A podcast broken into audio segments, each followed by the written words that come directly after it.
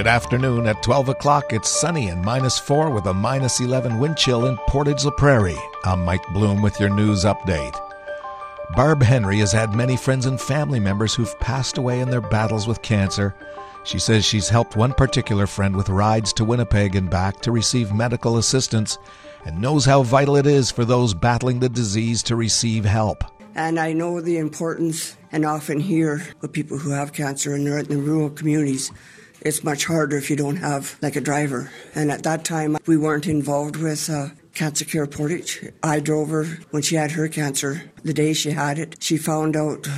And then two days or three days later, we started uh, treatment. So we didn't really get her signed up quickly enough. Henry says she drove her as much as she could, and then a friend of theirs was involved with cancer care and drove her for the last treatment. She notes her father passed away with cancer, so it's very important to her, adding, those in the battle need that support.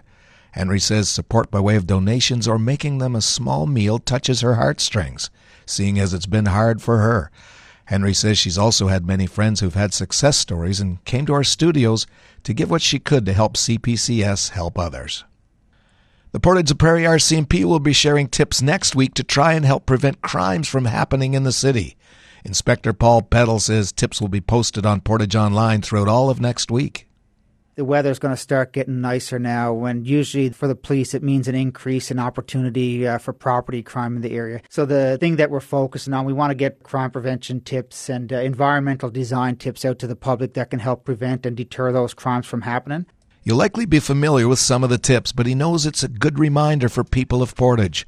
The first tip will be posted on Portage Online 5 a.m. this Monday. A Portage la Prairie broadcasting prodigy was part of the Winnipeg Jets next gen takeover last weekend. Seven year old Heidi Sobkowicz made an appearance on the TSN post game show interviewing defenseman Nate Schmidt following the team's 4 0 loss to the New York Islanders. How did the game go for you, Nate? Uh, well, it was a tough one today. You know, the silver lining is getting to see you after the game. It wasn't our uh, our best game, but I think we had a lot of good things tonight to build on for next game. Me too. Yeah, yeah. Are you having fun doing this? Yeah. Is this your first time? Yeah. All right, cool. Heidi's dad, Shane, heard about the contest from one of his bandmates, and Heidi was inspired to create an audition video. She emulated one of her favorite people to watch on TV. I tried to be like Sara Orlesky. She's very confident when she does it. Heidi and the other winners traveled to Winnipeg on the Saturday to get a behind the scenes look at how the broadcast works. This would allow them to get familiar with the showtime on Sunday. Heidi admits she was excited but also nervous. That being said, she had a blast and can't wait to do it again. I'd like to see me doing it in the future. If I had to choose a team to do it with, it would probably be the Winnipeg Jets. Her favorite Jets are Connor Hellebuyck, Kyle Connor, and Mark Scheifele. Her favorite sports are hockey and ringette. Heidi's in grade two at École Crescent View School and says she had a lot of fun this year making new friends. And in sports, Carly Vince is grateful to have been a part of Team Manitoba for the 2023 Canada Winter Games. The Oakville product helped Manitoba earn a sixth place finish in ringette.